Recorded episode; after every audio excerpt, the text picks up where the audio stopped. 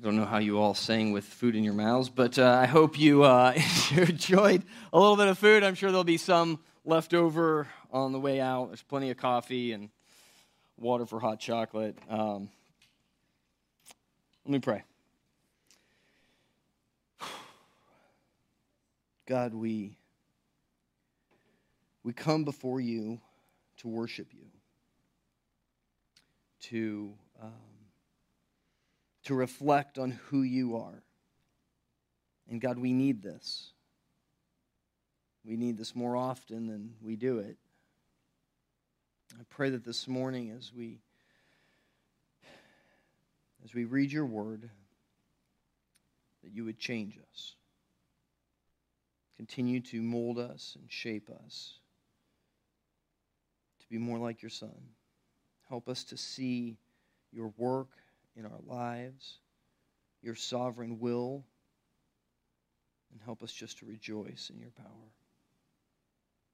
Because you are our King and you are our Father. We pray this in the name of your Son, Jesus Christ. Amen.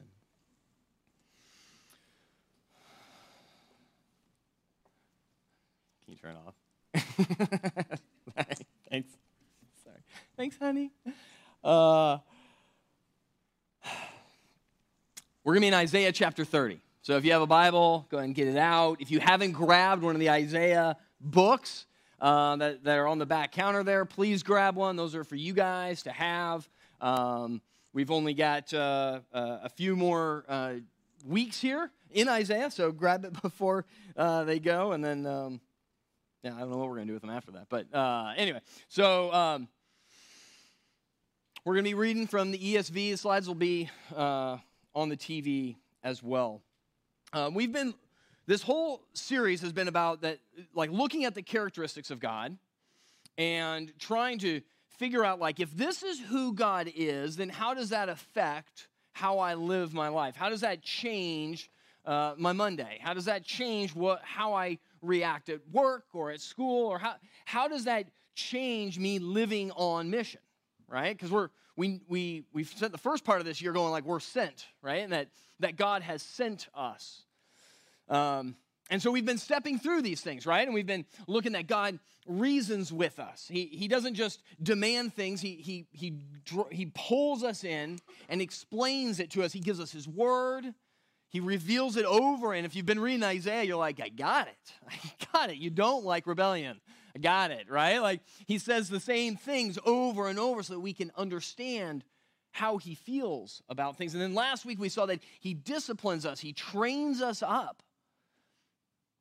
What we're going to be looking at this morning is we're going to take two, I think, two facts that I think we would all agree on, and I'm going to try to connect them this morning because I don't think we connect them in our minds, okay?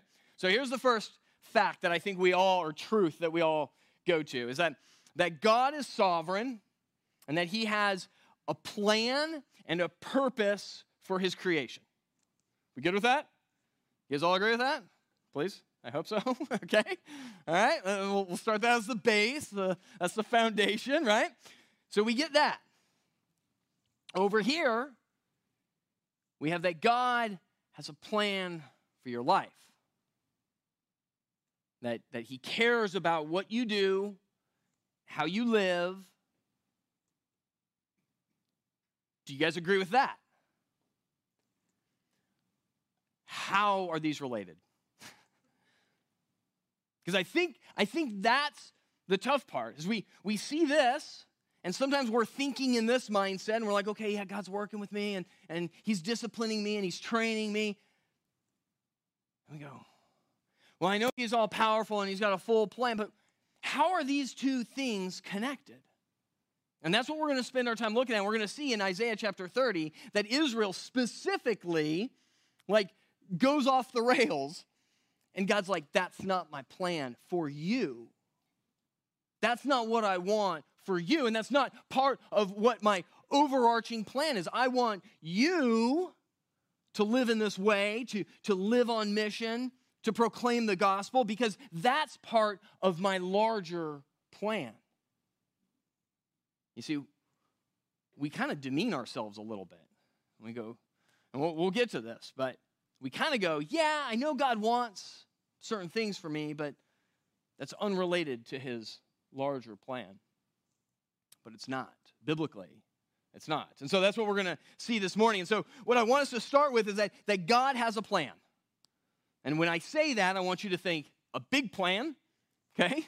Macro level plan, and a little plan for your 90 years, right?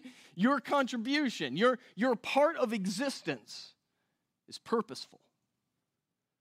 God's overarching plan is purposeful. All right, so we're going to start in Isaiah chapter 30, verse 1. And I, I, I want to back up a little bit. We talked about this a little bit last week, but there's, there's a context here, okay? So I'll try to spin you up. Hopefully, you've been connecting these things, right? Like these sermons are connected, and so I kind of have to operate off of what the assumptions were from last week, right? So, King Hezekiah, the king of Judah. The northern kingdom has been completely invaded by Assyria at this point, right? So, their brothers and sisters, like the people that they knew, were now just completely overrun. I think. Think it's something like 27,000 people were pulled out, sent to Assyria. Assyria came in, invaded, basically, and populated the towns with their own people. Um, and so this is what's happening. And in the midst of this, so Assyria is this big bad beast, right, that's rolling around. Well, Egypt and Edom and Moab are forming an alliance. They're all breaking away from Assyria's rule. And they're going, not on our watch. We're not going to do this, right? And they're rebelling against this big bad Assyria. And King Hezekiah goes, I'm going to join that alliance. I'm going to go join Egypt and Moab and Edom, and we're going to fight the big bad beast that is Assyria. That seems logical. That seems like there's some strategic, military, governmental, political wisdom in that. It's not how God sees it. Verse 1, he says, Ah, stubborn children, declares the Lord who carry out a plan, but not mine, and who make an alliance, but not of my spirit, that they may add sin to sin, who set out to go down to Egypt without asking for my direction, to take refuge in the protection of Pharaoh, and to seek shelter in the shadow of Egypt. So there's a couple things that we're, we're going we're gonna get out of those two verses here, right? And we see it very clearly. He says, you, you carried out a plan, but it wasn't my plan. So, what God is saying to Israel, you should know my plan. Is that the assumption? He's saying, King Hezekiah, you are planning on going down to Egypt. That's not my plan. Why don't you know this? Right? And go back to last week. What is he asking us to do? Inquire of him. Go to him, right? And this is where he connects these things. He says, You're going to make an alliance, but it's not of my spirit, right? Like, this isn't my doing. I don't want you to go and join an alliance with Egypt and Edom and Moab to fight off Assyria. I don't want you to do that. He says that they may add sin to sin, which is interesting, right? He's saying, not only, right? And now, now, Judah was struggling with rebellion as well, right? Like they had idols in Judah, right? Is nor- the northern kingdom was really bad. Judah was still not, you know, great. Um, King Hezekiah was a pretty good guy, but they still had idol worship in Judah. And so he's saying, like, you're already being judged, right? Assyria was being brought in to, to judge and to discipline Israel, Judah. And so he's bringing them in and because of their sin, but he's like, you're compounding your sin. Because you got a problem, you're in rebellion, I'm trying to discipline and train you, and then you go and run away and go try to find your own solution. So you're adding sin upon sin. And if you would just inquire of me, if you would just ask me what my will is, I would show you. He says they go down to Egypt without asking for my direction. And then he's, he, he, the, the picture here, right, is like taking refuge in Pharaoh, in the shadow of Egypt, right? It's kind of this like, uh, there's, a, there's another verse I was going to bring in here. I, I, didn't. I probably should have at this point. But, but like there's, in the Psalms, it talks about being in the shadow of God's wings, right? Like this, this idea that we're, we're under his protection. We're the little birds in their eggshells breaking open, and the mama bird is there, right? Like there's protection. But they went, I don't want your protection, God. Like I, I can solve this on my own. I can do this. So what does he do? God sends Isaiah. So Hezekiah is like, I'm gonna, I'm gonna do this. Hezekiah doesn't end up doing it. Isaiah comes in and he goes, Don't. Don't. This is not what God wants. This is not what God wants for you. And, and we're reading the words, right? That Isaiah is, is, is writing and speaking. God sends his prophet because he loves Judah, because he loves his people. Last night we had about 17 people here talking about marriage and parenting and how does the gospel equip us to do that. It was good. It was so good.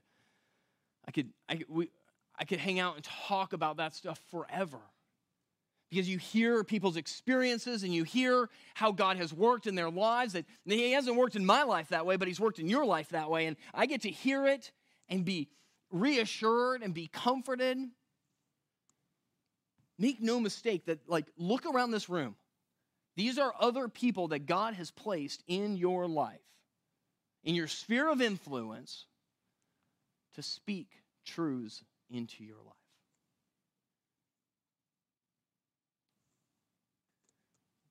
God is probably not going to send a prophet to walk up to your front door, ring the doorbell, and go, Hey, just wanted to let you know, God sent me, this is what's happening.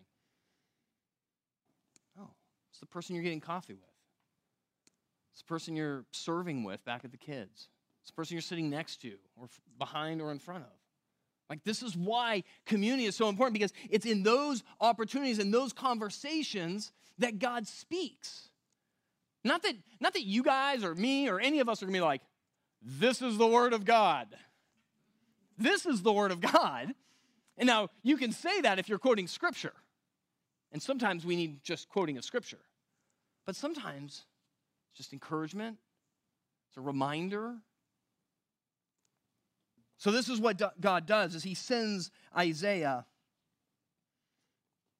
And this is what part of what he says. If you fast forward to verse 9, he says, For they are a rebellious people, lying children, children unwilling to hear the instruction of the Lord, who say to the seers, Do not see, and to the prophets, Do not prophesy to us what is right.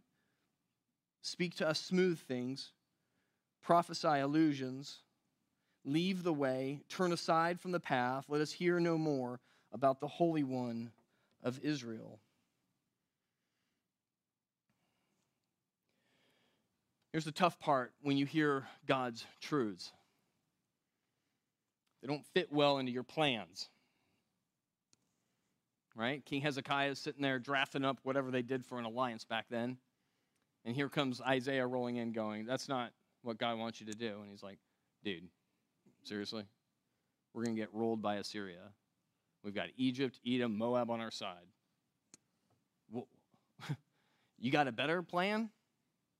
Isaiah's like, Well, yes, I don't. God does, right? But like this is we don't we don't like hearing these truths. It's hard. It's hard to speak the truth to people. It's hard for me to speak the truth to you. It's hard for you to speak the truth to me. Actually, we had a great, awesome opportunity to, to hear that this week um, where somebody had to speak something difficult. It's good It's good because it's godly. It's good because it refines us, it corrects us, it encourages us. That's a good thing. But, but what was Israel? They're like, no, no, no, give me the smooth stuff. Give me the easy stuff. Tell me what I'm doing is okay. Tell me that my decisions are probably pretty good. And then I can probably figure it out on my own. Tell me that, that as long as I follow my own heart, I'll be all right. What a load. right? Jeremiah says that the heart is deceitful above all things. Why would I want to follow my heart? How are we doing in this? Because I think, I think when we read this and we go, I, I just, I don't like conflict. I don't like awkwardness. You guys know this about me. But I think we all are in that same place.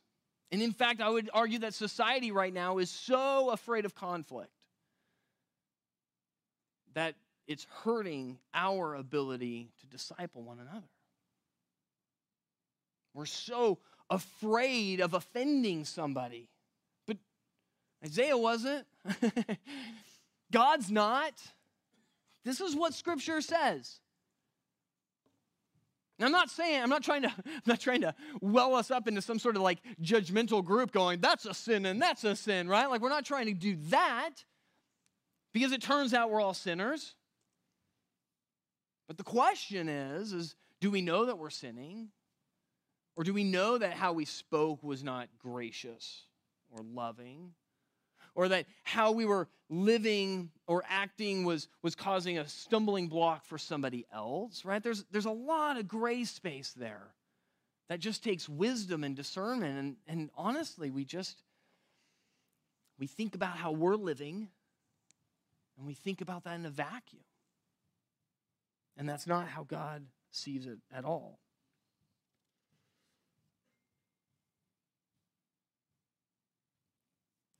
When we try to connect these two things of God's plan for, for the world, for all of creation, and, and his plan for us individually, I think we go to one place where we go, okay, yeah, there's a community of people that could speak into my life. Maybe. But, but oftentimes, I think we think, I'm going to make the best decision I can and God will clean up the mess. God will, God's just the street sweeper behind me. And whatever horrible things lay behind, whatever bad decisions I make, it's fine. God, God will take care of it because His will is going to happen. I know that. I know God's will is going to happen. Then why does it matter what I do? Ever said that? See, I think a lot of times we um, we think that God is like our our mother or wife who, you know, we we live and we leave stuff around and she comes around and cleans up and by the time I turn around everything's cleaned up and I'm like just keep going. Right? There's nothing wrong. It just it just cleans the house cleans itself. This is incredible. But I think we see that from, from God's perspective. We go, He's going to fix it. We know that nothing's going to stop His will. And so, why does it actually matter what I do? And all the time, God's going, You should know my will. You should know what I want for you. You see how these things are in conflict with each other? Like, we got to be going to God, going, God, how are you training me? How are you disciplining me in this? I want to know your will for my life because you're using my life to accomplish your sovereign will. That's the crazy part about all of this, right? That God, the creator of the universe, somehow, for some reason, wants us to participate with him. He didn't, he didn't have to do that. And in fact, when we look at, at the, the, the, the good news of Jesus Christ, is that, that God sends Jesus, right, to die on the cross for the sins of the world. And it's this macro level thing. But why is he doing that? To take all the sins away, to pay for his eh, the, the what the punishment that they deserve, to absorb Jesus absorbed God's wrath. And then on the other side, what is he doing? He's reconciling us to God. He's fixing our relationship with God. So it's this very specific, loving, kind thing to us. But in the grand scheme, he's solving a major problem with humanity and our rebellion.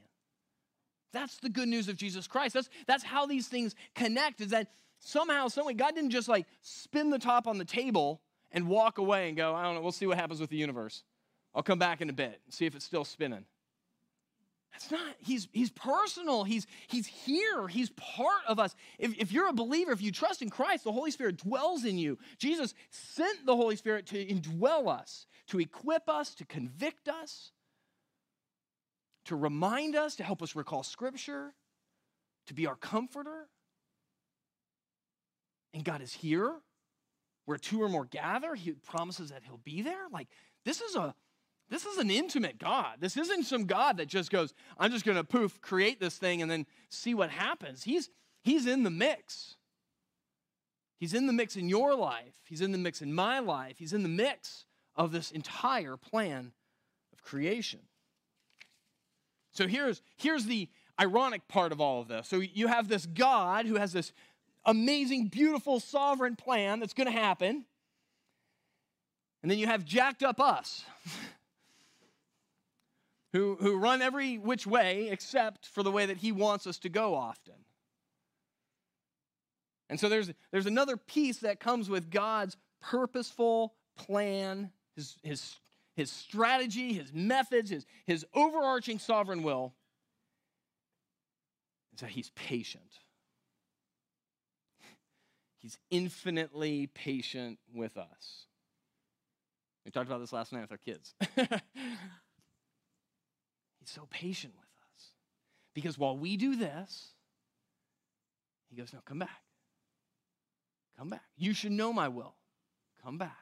Let me train you. Let me discipline you. Patiently waiting and waiting. And we read this. Um, if you would, right, uh, you can write in your, your Bibles or take a note or whatever. Second Peter chapter 3, verse 9. Actually, verse 8. Do not overlook this one fact, beloved, that with the Lord, one day is as, a, is as a thousand years, and a thousand years as one day. The Lord is not slow to fulfill his promise, as some count slow, slowness, but is patient toward you, not wishing that any should perish, but that all should reach repentance. He's not slow. He's patient He's patient. Romans 2 4. Paul says a similar thing here. He says, um, Or do you presume on the riches of his kindness and forbearance and patience, not knowing that God's kindness is meant to lead you to repentance? You see, God's patient with us. Whether we're talking about his will or just our lives. Waiting. He's patiently waiting for us to inquire of Him so that we can know His will, so that we could live and rejoice in Him. Psalm 37, verse 5. Commit your way to the Lord. Trust in Him, and He will act. He will bring forth your righteousness as the light and your justice as the noonday. Be still before the Lord and wait patiently for Him. You see, when, when we start trying to think about God's plan for our lives, we get, we get antsy. All right, just like King Hezekiah did, right? He was like, I, I got to make this alliance. I don't have time to wait. I don't have time to go to God. I need to move. And God's going, patience. I'm, I'm achieving my will here. Inquire of me. Let me lead you. Commit your way to me. Trust me. Trust me in this.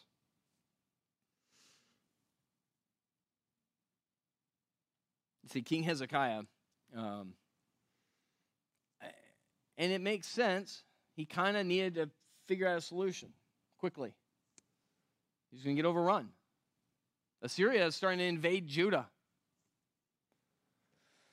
And he's getting antsy. And you guys, there, there's two responses that we often have when it relates to God's will. And, and really, it, it's, a, it's the fruit of our impatience.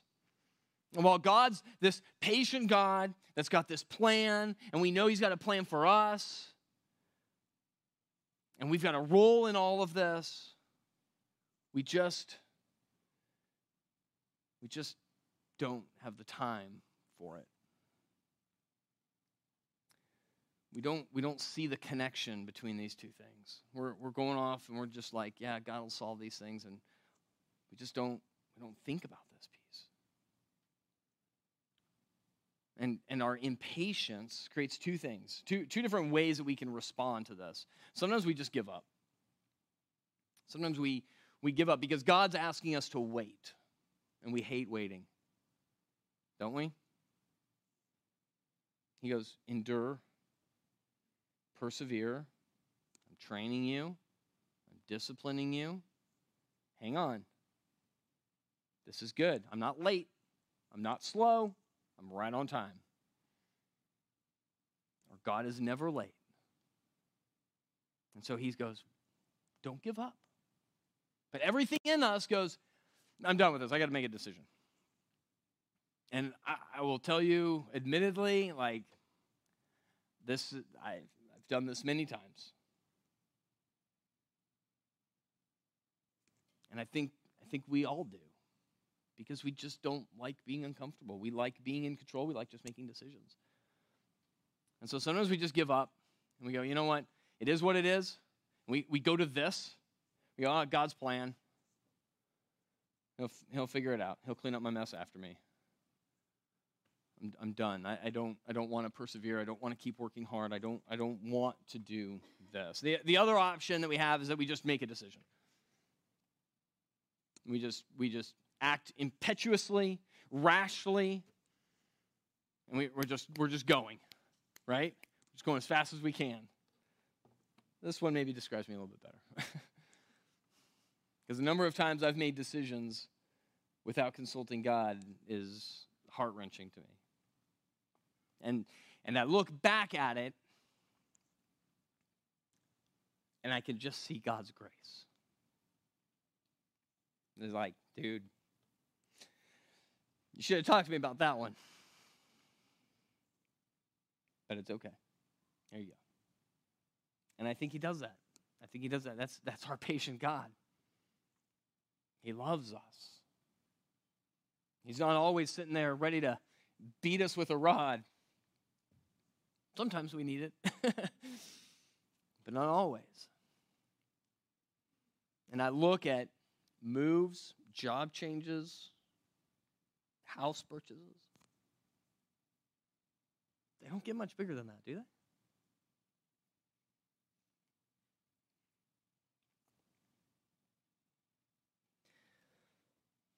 What fuels that? It's our pride, right? What causes impatience? Our arrogance. It's our arrogance that says, I don't need to wait on God. I am fully capable of looking at my finances, of weighing pros and cons, and making a decision. And it's true. We are. And King Hezekiah's decision was probably financially sound, politically savvy, diplomatically good, and God goes, No.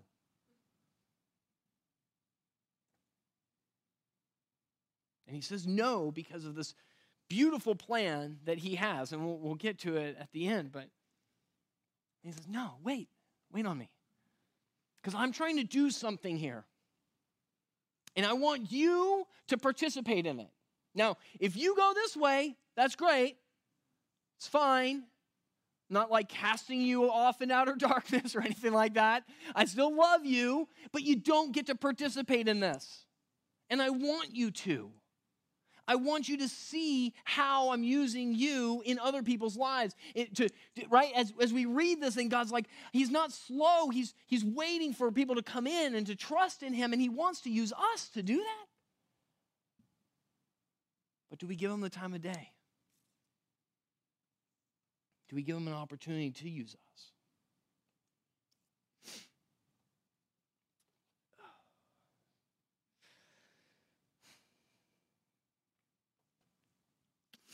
Um, the story of Jonah. oh I didn't bookmark this page. oh, now you're all going to challenge my ability to find. What's that? Somebody, I'm at, Micah? Minor, I got it, I got it, I got it, I got it. Minor prophets, that was good. I just, just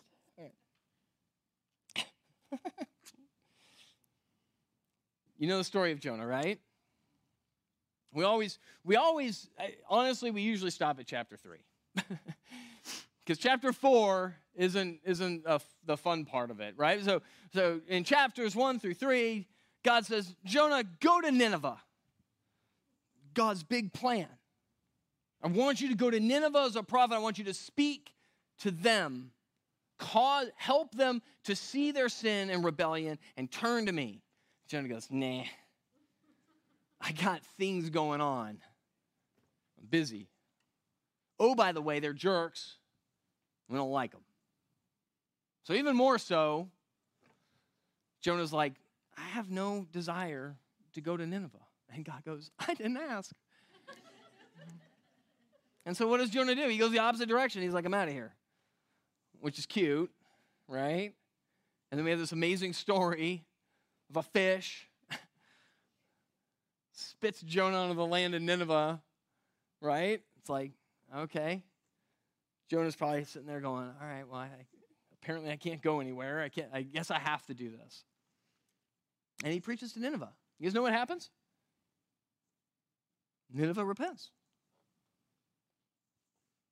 Hallelujah. This is amazing. Fantastic. Jonah's happy, right? Not at all. Not at all. Jonah chapter 4, verses 1 and 2. It displeased Jonah exceedingly. and he was angry. And he prayed to the Lord and said, Oh Lord, is not this what I said when I was yet in my country? That's why I made haste to flee to Tarshish, for I knew that you are a gracious God and merciful, slow to anger, and abounding in steadfast love, and relenting from disaster. He goes, I know who you are, God. You're going to save the Ninevites whether I participate in it or not. Is that true? Yeah. Yeah. God was going to save Nineveh whether Jonah went or not. And Jonah's all, can't think of the word. Anyway, he's angry.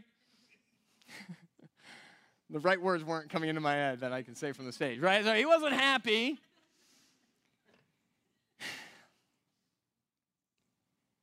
Why? Because it disturbed his life,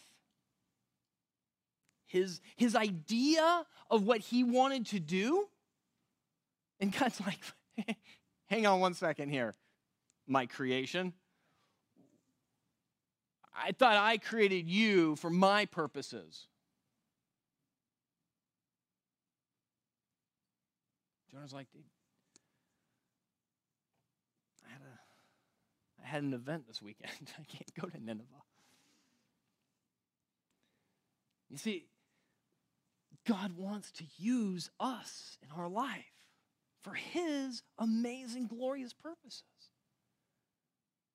But it takes patience on our part. And it takes us inquiring of the Lord, going, what do you, what do you want? What's your plan? For me, what's your, what's your big plan? Maybe we just need to think bigger. Maybe we think that like our, our influence and, and the communications that we have are just throwaway communications, but God's going, no, you can speak gospel truth. You can save somebody's life in this room by speaking a gospel truth. You can rescue their marriage. You can equip them in parenting. You can reassure them in their faith. Are those big deals? Yeah. But I was planning on you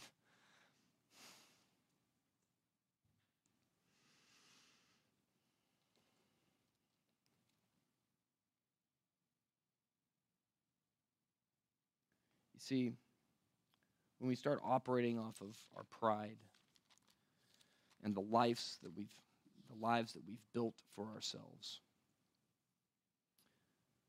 And the calendar, I, will show you my calendar. It's not, it's humorous. I mean, partly because we now have you know, five people inputting into one calendar. Well, not really, anyway. I don't know how we operated without a calendar beforehand, but now, I mean, it, it's dumb. It's just dumb the amount of things. And I, am not this this is this is confession, not bragging, okay? Just so we're clear, right? Like like we start looking at things and we're like, man, yeah, I'd, love to do that abstractly. I just can't find the time and the life that I've built to do this. You see, there's there's a faith problem there. Because we're trusting in ourselves than we are trusting in God. And this is the author of Hebrews. It connects these two. In Hebrews chapter 6, verse 10, he says, For God is not unjust so as to overlook your work and the love that you have shown for his name and serving the saints as you still do. And we desire each of you to show the same earnestness, to have the full assurance of hope until the end, so that you may not be sluggish but imitators of those who through faith and patience inherit the promises. He ties faith and patience together.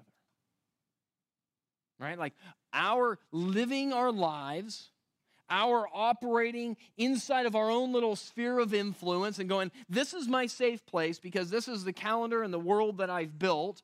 And I don't, and God's still going to do this, and, and I trust that, but I don't trust that He wants me to be a part of that. I'm not a necessary part of that. And yet, that's where God wants to show us the blessings. I mean, this, that's what He says here. He's not going to overlook your work and the love that you've shown. Like, like you're going to see the fruit of it. You're going to get to see people changed. God's doing it. You're not doing it, but you're the tool that He's using. Not you know, in the good sense. Right? Like you're God wants to use you. He wants to use us. And maybe you're going to get to watch a heart changed. Have you seen a heart change? Maybe you're going to see God change somebody's life in a way that you go, dude, you are so good, God. It's of eternal consequence. And you, what'd you do? I didn't do it. I didn't change the heart. But I got to speak God's truth to him. How rewarding is that for us? Have you experienced that? I, I got to be honest, not as much as I would like. Can you guys say the same thing? Think about that. Think about one person in your life right now that you're like, man, I would love to see God just train wreck them and just completely change their lives and just, just change it all. Imagine that happens after you spoke God's truth to them. Would you sleep well that night? When'd you go? That's it. That's why I'm here. That's my purpose.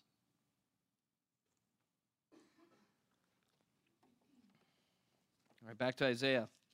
So, so he, he speaks, Isaiah speaks these truths. And if you look in verse 15, God's like, God, God goes, For thus says the Lord God, the Holy One of Israel, in returning and rest you shall be saved. In quietness and in trust shall be your strength. What, what does he require? He's like, just, just come back to me. Just, just return to me. Rest. There's peace in this. He goes, I got this. I've got a better solution for your life than you do. Do you guys believe that? And then skip down to verse 18. It says, Therefore, the Lord waits to be gracious to you. And therefore, he exalts himself to show mercy to you. For the Lord is a God of justice. Blessed are those who wait for him. what sweet words. This is what Isaiah is saying to Hezekiah. It's like, wait for him. This isn't what he wants you to do. Trust him. And King Hezekiah does. He's like, you know what? All right, I'm not going to do it. I don't know if I trust this is going to work out, but I'm not going to do it. And we live like that often, don't we?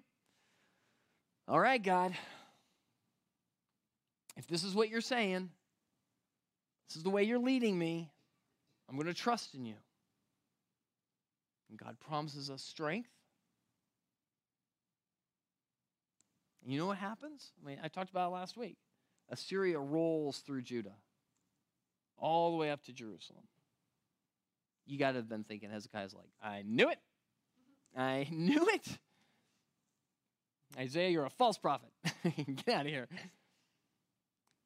And then what does God do? He rescues them miraculously. The Assyrians wake up in the morning and 187,000 187,000 are dead. And the king of Assyria goes, I'm out. And this big, bad behemoth of a military turns around and runs. And who gets the glory? God does. There's nobody else to get the glory. Nobody else caused it to happen. That's what our God wants. He's like, Can I just show you my power? Can I just show it to you for a second here? I, I need you to wait for me. I need you to do my will, but I'm going to show you something. You're going to be pretty impressed, right? This is what our God wants to do. Because what does that cause in us? Faith upon faith upon faith. We go, I've seen him work. I've seen him do things. He, like, like Warren said, he's made a way where there's no way.